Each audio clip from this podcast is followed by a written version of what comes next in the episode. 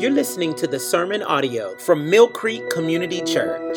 If you like what you've heard or want to find out more information, please visit our website at mymillcreek.com.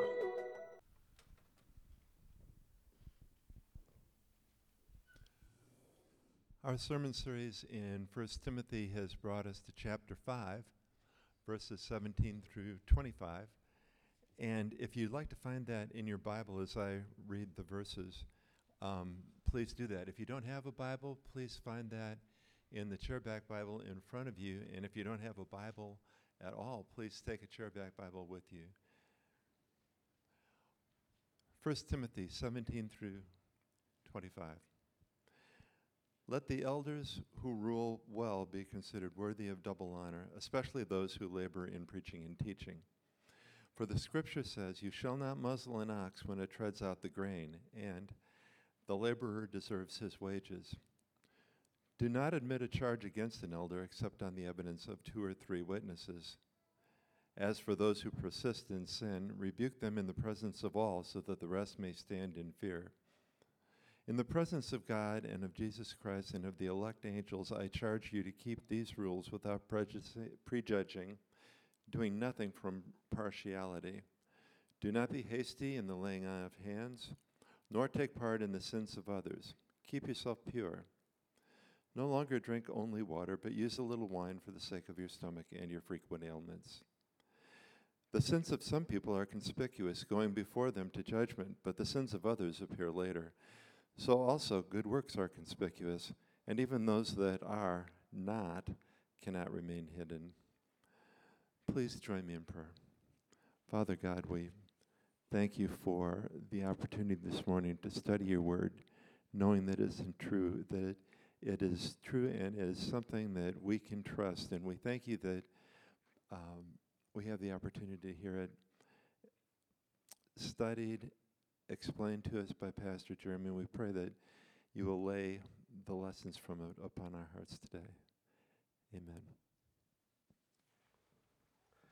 Amen.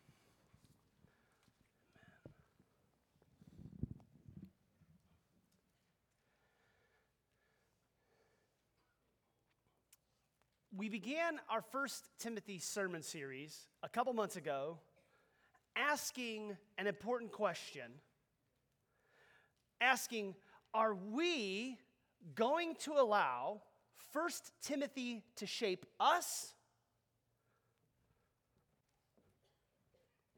Or are we going to try to shape 1 Timothy into what we want it to say? Okay, in case you didn't know, it's a really important question when you come to God's Word. Are we going to be the type of people who say, whatever God's Word says, we are going to allow it to shape us? Or are we going to try to shape it and make it say what we want? That's the way we started this sermon series in 1 Timothy. And, and as, we've, as we have walked through this sermon series on 1 Timothy, we've been arguing that Paul's heart is to give Timothy God's blueprint for a strong church. God's blueprint for a strong church. Paul's saying, Hey, Timothy, Timothy, I want the church there in Ephesus. I want it to be a strong church. And here then is the blueprint. And we've walked through these seven pillars, or they're the way we see it, seven pillars in 1 Timothy that we're wanting to understand and evaluate Mill Creek by. So the elders and I, we don't show up one day and try to mold Mill Creek into the church we want. Rather, we're looking at the blueprint and we're going, how does Mill Creek map on God's blueprint? We're not trying to shape 1 Timothy into what we wanted to say. We're wanting 1 Timothy to shape us. And in that vein, as we've walked through this sermon series, we've been encouraged at times. We've considered Paul's doctrine, Paul's gospel, and by God's grace, Paul's doctrine, Paul's gospel, it's Mill Creek's. Uh, you can look at it. Like, you can read what Paul's gospel is. Christ came to the earth to save sinners. That's what we say. Bless the Lord. That part of the blueprint maps real well with Mill Creek's blueprint. There- There's other things that the elders and I are encouraged by as we're evaluating Paul's blueprint and ultimately God's blueprint versus the way we do Mill Creek things here. That, that would include the way we're thinking through gender. I know that's a radioactive subject, but by God's grace, what, what Paul's arguing for, that's the way we're trying to live it out. Grateful that we have elders, the way Paul describes it. But as we've done this work, we've also realized there's some areas we have to grow. Last week, we considered widows in chapter 5. And, and Mill Creek, we're realizing there are some ways in which we need to improve in the care we have for widows, or more broadly, the vulnerable. What is more, the, the, the sermon that I got the most feedback on out of everything so far in 1 Timothy, surprising to me, I wouldn't have picked it, but it's deacons. Uh, 1 Timothy uh, chapter 3, verse 8 to 13. Deacons, I got great phone calls, great conversations, great meetings, and just uh, so much confusion about deacons and the way we're actually doing it and how should we do it. And that's a good example then of the elders recognizing okay, here's what Paul says we're supposed to do with deacons, but it's not quite what we're doing with deacons. So we got some renovating to do there, God's house. But to this question, are we going to allow 1 Timothy to shape us, or are we going to try to shape it? We come to our text today, verse 17. So we're talking about elders. To be clear, we are in pillar number six of the seven. If you stick with us long enough, you'll get to hear all seven, but we are on pillar number six, which began last week in chapter 5, verse 1 the expectations and obligations for church members. That's where we're at today. The expectations and obligations for church members. And the way Paul's argument is working in this section, he began in chapter 5, 1 and 2. If you have your Bibles open, you just glance up to it. He began by saying, Hey, look, members, this is the way you're actually supposed to treat one another. Older men in the church, like your dads. Older women in the church, like your moms. And you wouldn't yell at your dad or your mom. Don't yell at people in the church if they're in the church. Hey, this is how you treat younger men in the church, Timothy. Here's how you treat younger women. You wouldn't be weird to your younger sister, so don't be weird to the younger women in the church, Timothy.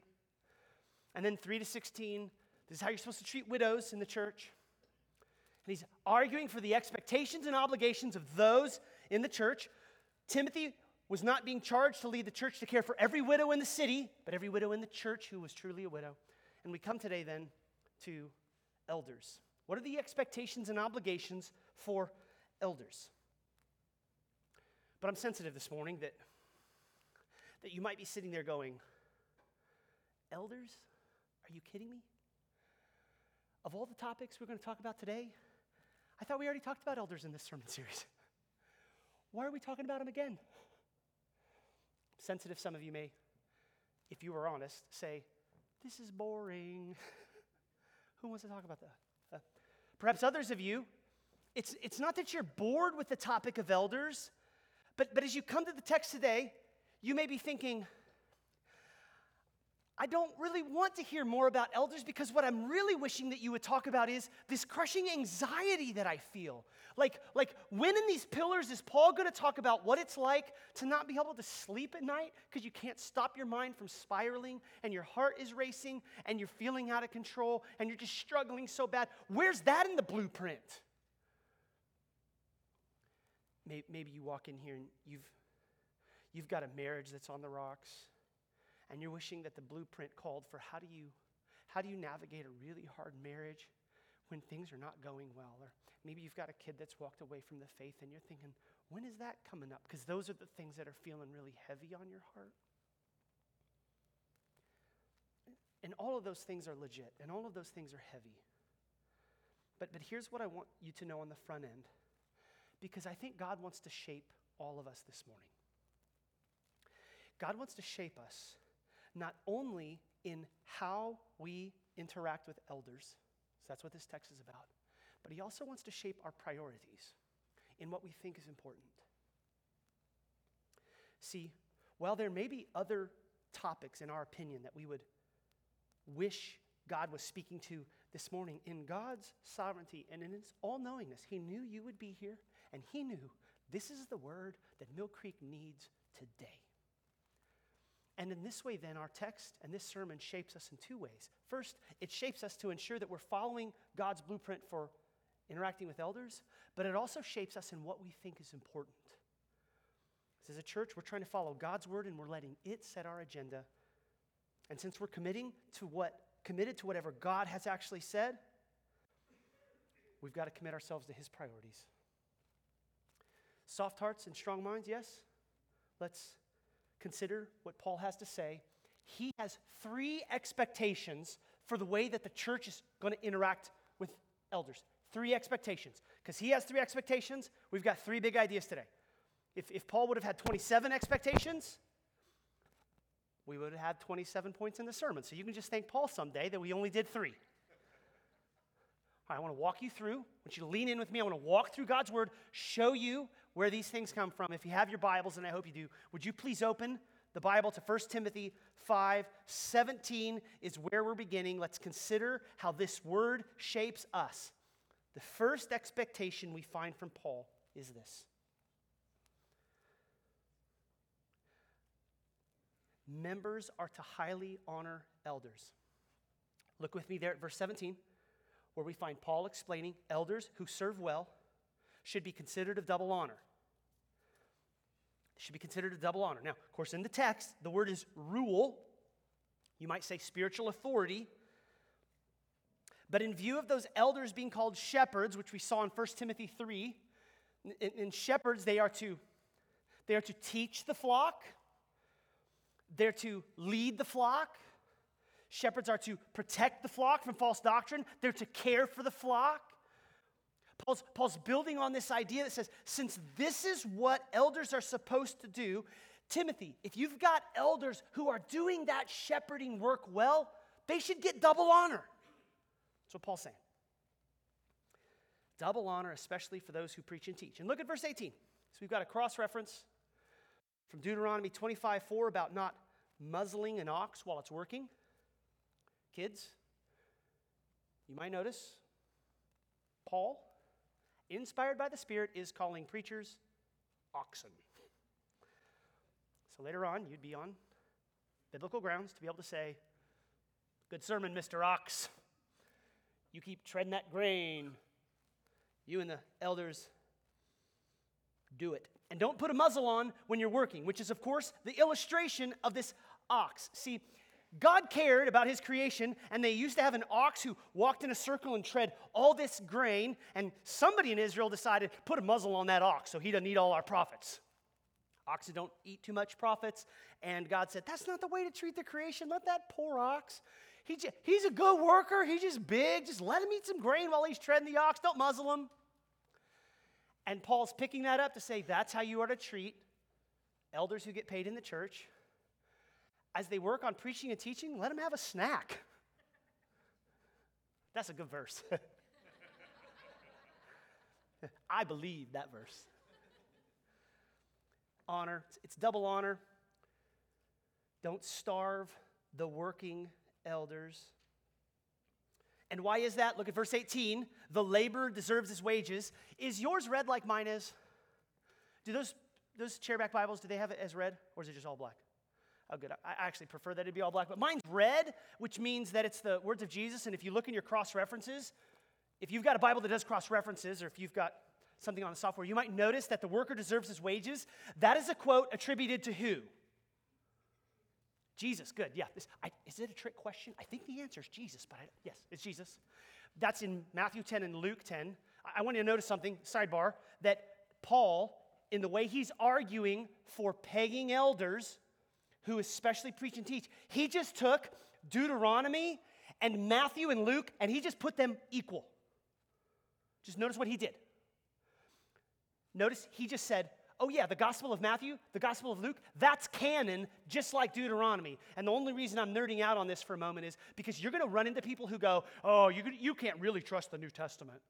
You can't really trust the New Testament. Of course, we trust the Old Testament because Jesus did. If, if the Old Testament is good enough for Jesus, good enough for me. Well, how do you know that the New Testament, you, you, know, people wrote the New Testament so long after everybody was gone. Nobody, revisionist history, blah, blah, blah, blah, blah. According to Paul, the Gospel of Matthew and the Gospel of Luke were as solid as Deuteronomy. you can trust God's word. Sidebar over. What Paul's arguing for is elders are worthy of double honor. Would you guys say double honor? One, two, three. Double honor. Okay, but what does double honor mean? I think Stott, in his commentary, gets it just right when he says conscientious elders should receive both respect and remuneration, both honor and honorarium. And I think it's exactly what Paul's saying. It's exactly what Paul's saying. If, if they're working for the church and they're getting a paycheck, they should get respect. They should also get a paycheck. Which is contrary to anybody's attitude that, that would say, actually, Pastor, you know, if you're a pastor and you get paid, you don't actually need anything else from anybody else. It, it's okay if they don't pay you very well. It's okay if people don't like you. You should just pastor in such a way that God finds you faithful someday. That, that should be all you care for. Paul seems to have a different take than that attitude. Paul seems to get it's hard work being an elder, it's hard work being disrespected. Uh, Paul seems to have an expectation of the church that they would respect their elders, which I get sounds self serving again. Uh, if you've been here with us in the sermon series, this isn't the first time that I, as a paid elder, am preaching a text to you about how you're supposed to respect me. how convenient. he is supposed to be on the receiving end of this benefit, and he's the one preaching it. I know, I know that may feel weird. But as I've mentioned before, and I'll mention it again, this isn't my blueprint. Okay? I didn't write it. And, and my job is to try to take, as best I can, what God's word has said and preach exactly what it says. And, and if we really believe that God's word is true and from Him, then if the sermon is aligned with what God's word says, it is as if God is speaking to you, friend. Not Jeremy. Jeremy gets it wrong all the time, but if, if the sermon is faithful to God's word, God is speaking, and that's why whatever it says, I'm supposed to say. If God said, don't feed the ox while it's working, then I'd be up here skinnier and saying, don't feed the ox. If he said we were giraffe, you could call me giraffe during the break. Now there's a tension there's a tension here because we are not to overcorrect and pretend like the elders are the hero of the church. We're not the hero, that's Jesus. Okay? We're not the hero. And yet, there is some respect that you're supposed to give elders. And, and there's another tension if you're going to pay elders. We're not rock stars. You don't have to pay us Patrick Mahomes money. Of course, we don't have to pay you that money. I know. And yet, if you want your pastors to live close to the building here, close enough that we could invite friends our neighbors to come to church here. Why, you know, it's expensive to live here, so there's got to be some sort of livable wage so we can try to live close. There is a tension. But, but let me try to apply this first big idea. Let me try to apply this first big idea. First, if you're a member here, if you're a member of this church, God wants to shape you.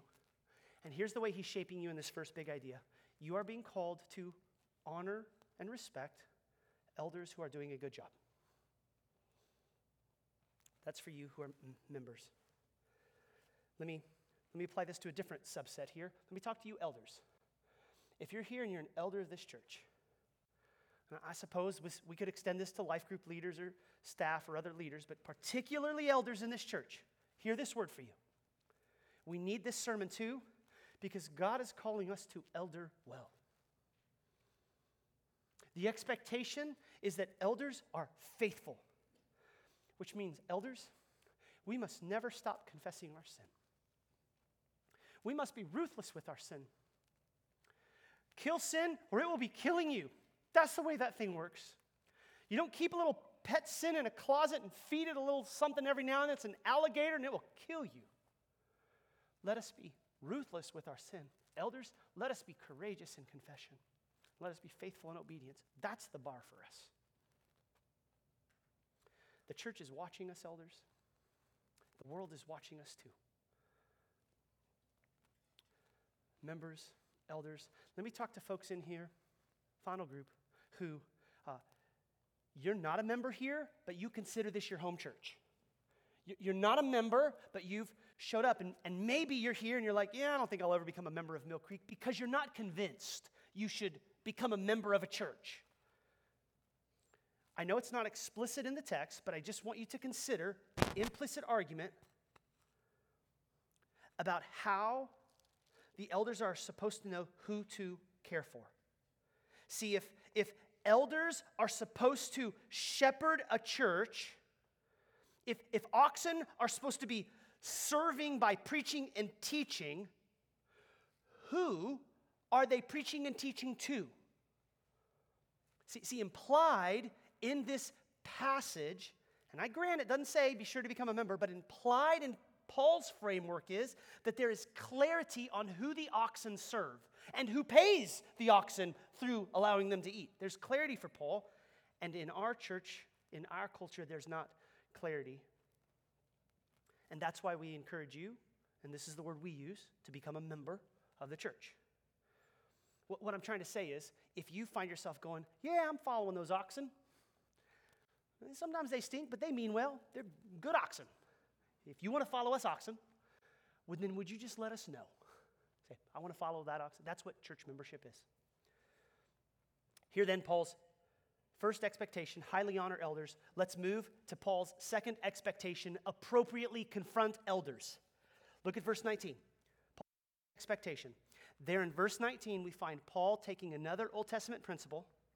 This one's from Deuteronomy 19, and leveraging it for how to keep elders accountable. Paul's wanting good elders to be protected from a bad actor in the congregation, thus requiring two or three witnesses before that elder is going to be confronted. And yet, Paul's also aware that a faithful congregation must be protected from bad acting elders. And so there is a process, if an elder is a bad actor, how they get confronted. That's why Paul says this is how you confront an elder who's not doing what they should do. And he's really building on that Matthew 18 principle of conflict resolution. In case you didn't brush up on Matthew 18 over breakfast, and it's okay if you didn't. The, the Matthew 18 principle is if, if you have somebody sin against you who's a Christian, you go to them and say, Hey, you sinned against me. And if, if they agree, Yeah, I know I sinned against you, but I'm not sorry, then you go back with a friend and you do that again. And if they go, Yeah, I know I sinned against you, but I'm not saying sorry, well, now this time you take an elder. And if you say, Hey, you sinned against me, and they go, Yeah, I know I sinned against you, but I don't care, I'll do what I want, thanks, then stage four church discipline is excommunication. They're no longer a member of the church. That's how serious unrepentant sin is. And Paul, then, building on that same idea, says if this happens with an elder, two or three witnesses come to the elder and they won't repent, then he says, similarly, you need to rebuke them in the presence of all. Which, look at Paul's argument. What will this do? End of 20. So that the rest may stand in fear. So that the rest may stand in fear. So that, so that those listening and watching would go, whoa, unrepentant sin in our leadership is serious. And in fact, as if this isn't all heavy enough, look what Paul says in verse 21. Look at 21. In the presence of God and of Christ Jesus and of the elect angels. Elect angels? Are those things a thing? They are. What are they? I presume that those who were not elect angels became demons, and those who are elect angels, for those who are truly Christian, will get to meet them in glory. Some sense. But Paul's saying, in the, with all the heavenly host watching Timothy, don't you prejudge if an elder's getting confronted. Don't presume, don't you jump to conclusion, and don't you dare play favorites. That's what's supposed to happen when you've got an elder who needs to be confronted. Tell you what, with all the sexual abuse in our churches, with pastors who've covered up their sin, cronies who have allowed bad elders to stay, with the amount of pastors who've wrongly bullied their church and not repented, for pastors who've embezzled from their church, pastors who've just been lazy, this is a wake up call. This is a wake up call to me, too. It's sad to say, but there really are some elders who are qualified and some who are disqualified. And Paul, Paul has already showed us how is the congregation to relate to qualified elders who are doing a good job. And here then is how the congregation is to relate to those elders who have disqualified themselves with unrepentant sin. Now, by God's grace, Mill Creek, in the history of our church, 27 or whatever years this church has been around, Mill Creek has never had to have a church meeting and tell the congregation that an elder is being rebuked and removed. By God's grace, we've never had to kick an elder out of the church. But, but the reason why, the reason why is because any time that an elder has been confronted with their sin, they've repented. And that's what's so crucial for you to get. Don't think that good Christians are the kind of Christians who don't sin. That's wrong. We all sin. The key question is will you say sorry? Real talk. I've been here eight years. The elders have totally confronted me. And it did not feel very lovey dovey to my heart.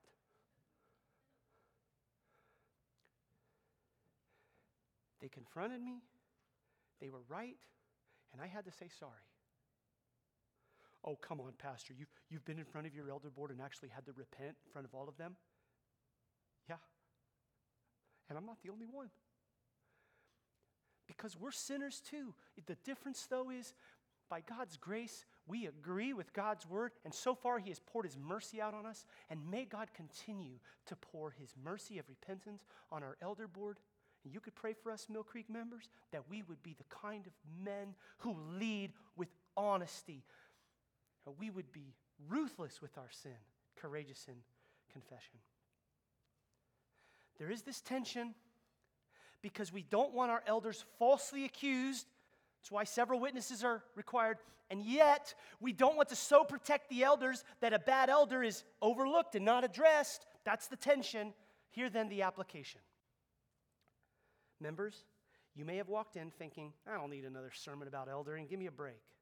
But do you see now how crucial you are, member, to protecting this church? Do you see it's not just elders that are to police elders, members, you do too. And, and, and if there's an elder who's, who's a bad actor, two or three witnesses, you, you, need, you need to come to me or one of the elders and say, that elder isn't doing right. They're not repenting of sin. And you're, you're part of protecting this church.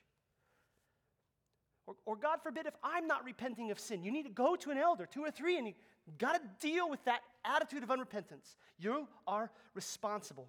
Paul is taking this expectation serious. We would do well to be serious with it. Elders, elders, we need this sermon too. We need this sermon too because it reminds us about how vulnerable we are. Men, we're vulnerable. None of us have arrived. All of us, all of us have a sin nature, and all of us could drive our lives off a cliff. If we persist in sin, the most loving response is confrontation. Church, there may be time when an elder has to come confront you, and I know that feels awful. There's times where you have to confront us, and I know it feels awful, but know this confrontation is actually one of the most loving things a church can do for each other. Show me a church that's truly lovingly confronting one another about unrepentant sin, that is a God glorifying church. You're really loving others when you do that. Oh, it doesn't feel loving like we've already said. But, but what you're doing is you're saying, I'm going to risk my relationship with you to actually bring something to your mind that, that is sin so that you could be faithful to God. I'm going to risk comfort and what feels good in the moment for the good of your soul. That's real love.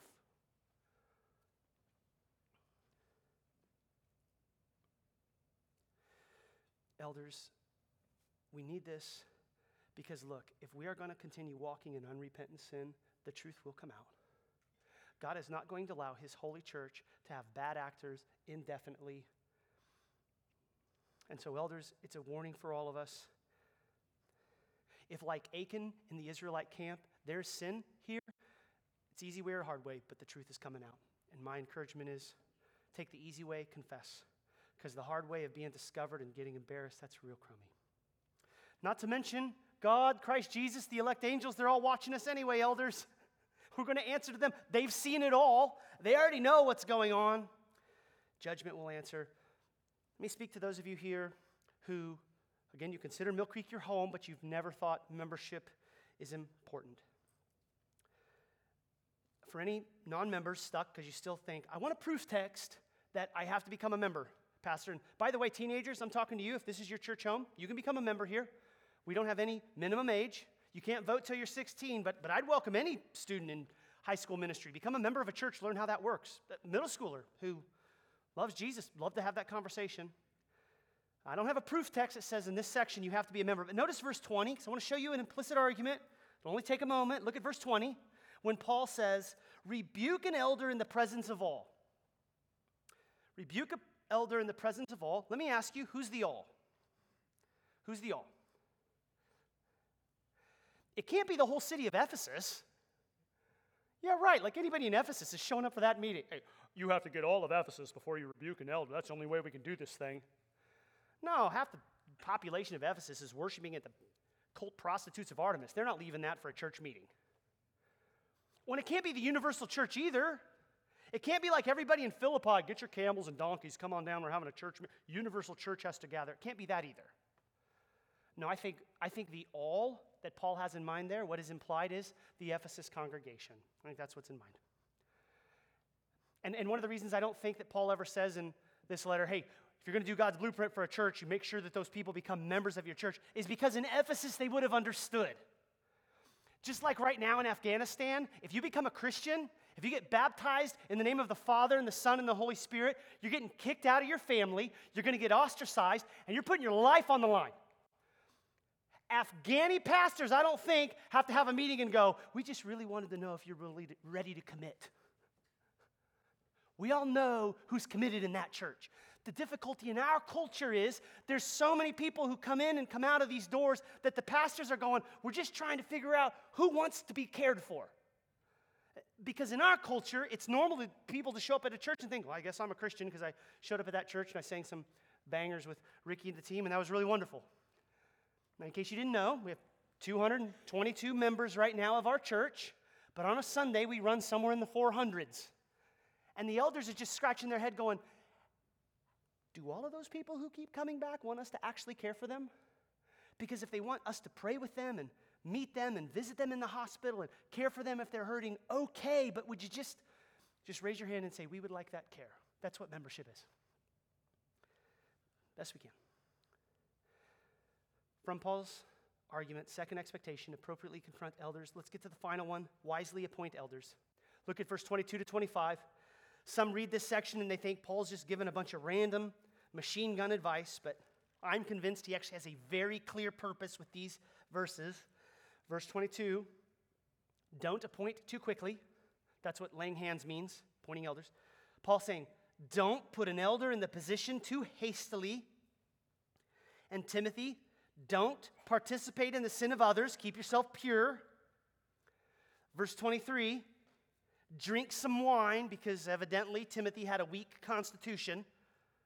He's supposed to work like an ox, but he ain't got the tummy of an ox, so have a little wine. I thought that was funnier than it came across, but that's fine. Verse 24 and 25 works are conspicuous, meaning some people do bad stuff and you can't ever tell till later. And, and so are good works. People do good stuff, but you can't tell till later. And what I think Paul is talking about is all of that indicates how Timothy is to appoint elders. Okay, Pastor, but how does how does the wine advice and the conspicuous work how is it connected well remember from context 1 timothy 4 1 there were these false teachers in the church of ephesus they were false ascetics ascetic is a fancy word for they took they said no to good things normal things in an effort to worship god but the reason that they were doing demonic teaching, which is Paul's word, these people are demonic teachers because they take something like marriage that God says is good, Genesis 2, marriage is good, and they said it's bad. And they took food that's good. God says in Genesis 9, all food is good. They're probably meat, is what they're doing as well. And they say, no, meat's bad. And, and what Paul's saying is demonic is anybody who takes what God says is good and actually says it's bad. And it's not a stretch to imagine that they're probably not drinking wine either. I didn't invent that on my own. A lot of commentators suggest that's probably what's going on here. And we can understand then that if Timothy is, of course, he can't be drunk. That's, that's in the, he can't be drunk. So perhaps he has allowed himself to find some alignment with these false ascetics. And so Paul actually says, hey, for the good of the church, you actually need to be a good preacher, and your stomach issues are keeping you from the pulpit, so drink a little wine. It also keeps you pure so that everybody knows you're not a false ascetic. I think that's what Paul's doing here and saying all this conspicuous works. You got to be careful. Timothy, don't you dare put one of those false teachers into the role of elders. That'll be detrimental to the church. That'd be detrimental. Timothy, when it comes to appointing elders, go slow, stay pure, realize you can't judge a book by its cover. People are like icebergs, right? We only see a small percent of who they are. There is a tension. Don't want to move too fast, put the wrong person in there, but you can't move too slow.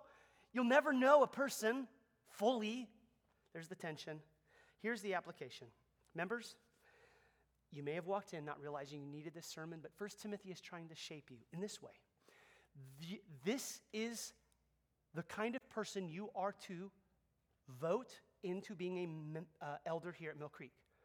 See, in case you didn't know our process, Mill Creek members, you're responsible to take any candidate that the elders put forward, and you're responsible to decide are they going to be an elder here? And you vote yes or no. And and for those of you who go, yeah, I know that candidate. That's this is the kind of candidate we want, then you vote yes. If on the other hand you realize, no, that's not a good candidate, then you vote no.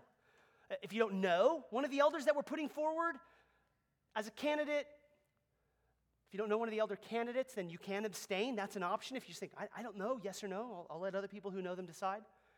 But, but that is your responsibility, members. And we're elders always looking out for high character men who are leading, feeding, protecting, and caring. As one commentator mentioned, skilled, effective, and hardworking elders are always at a premium. Members, you need this sermon this is how you decide who to vote for to become elders. And again, just to be clear, we don't have any elders in the queue that we're planning on doing this, but we will someday. Elders, we need this sermon too because we can't judge a book by its cover. And even somebody who never drinks alcohol may actually not be the kind of elder we want to put in. Let's be sure to take our time, elders, when we consider future candidates. Not yet members. You call this your church home, but you've never walked through membership with us. What I see implicitly baked throughout this passage was that these, these elders in Ephesus were committed to protecting the church. And if you would like our protection, we would love to be able to protect you, and we'd just like to know that that's what you're asking from us. We'd like clarity. Didn't plan it this way, but it turns out next Sunday at 8:45 we're having a would you like to be a member class here at Mill Creek? And it's going to be right in our student ministries room, right over there. If you're here and you're like, okay, I guess Pastor, been here for a while, this is our church, but we've never become members, I guess he wants us to, do it. Join us next Sunday. Love to have you. For all of us here, I hope you've now seen the expectations and obligations for church members as it relates to elders. That's what God's word said. Here, here's my sermon in a sentence. Here's what I've been trying to argue for all morning. We are to highly honor elders appropriately confront elders, and wisely appoint elders. That's what this thing is saying. And yet, before we leave this sermon, before I pray and we sing a song of response, consider. Consider, Christian, even right now, God, the Father, His Son, and the elect angels, even right now, they are looking down on us. Did you know that? In their sovereignty, God can see us right now. He sees your heart, He sees your thoughts. 1 Peter 1:12 tells us that, that angels are like sitting on the edge of their seat, like they're watching a movie, eating popcorn, longing to look into how does this gospel thing actually work in a church?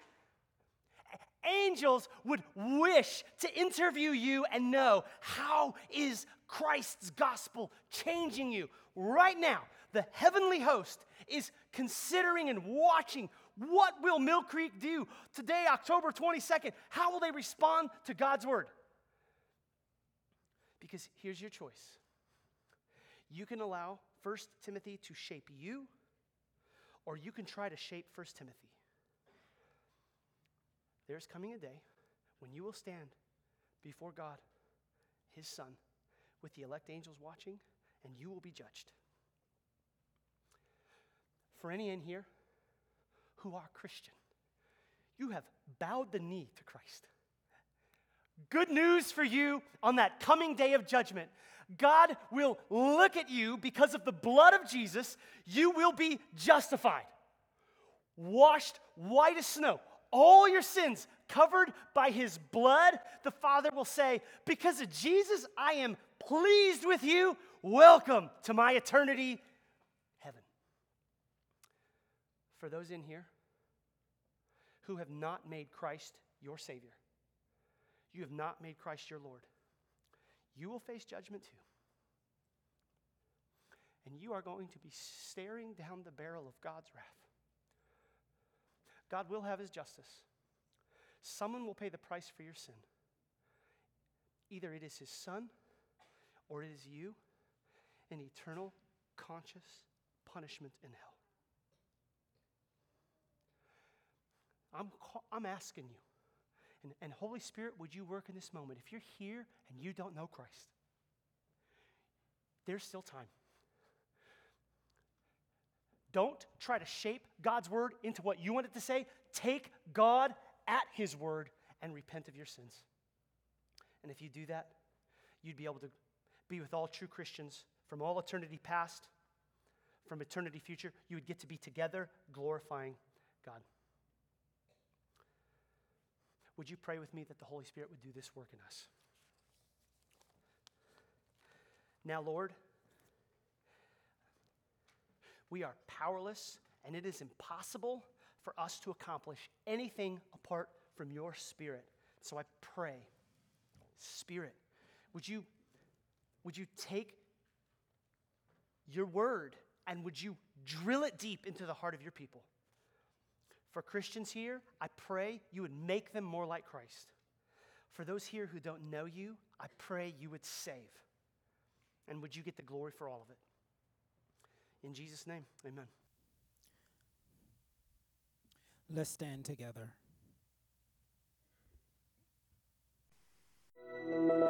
If you like what you've heard or want to find out more information, please visit our website at mymillcreek.com.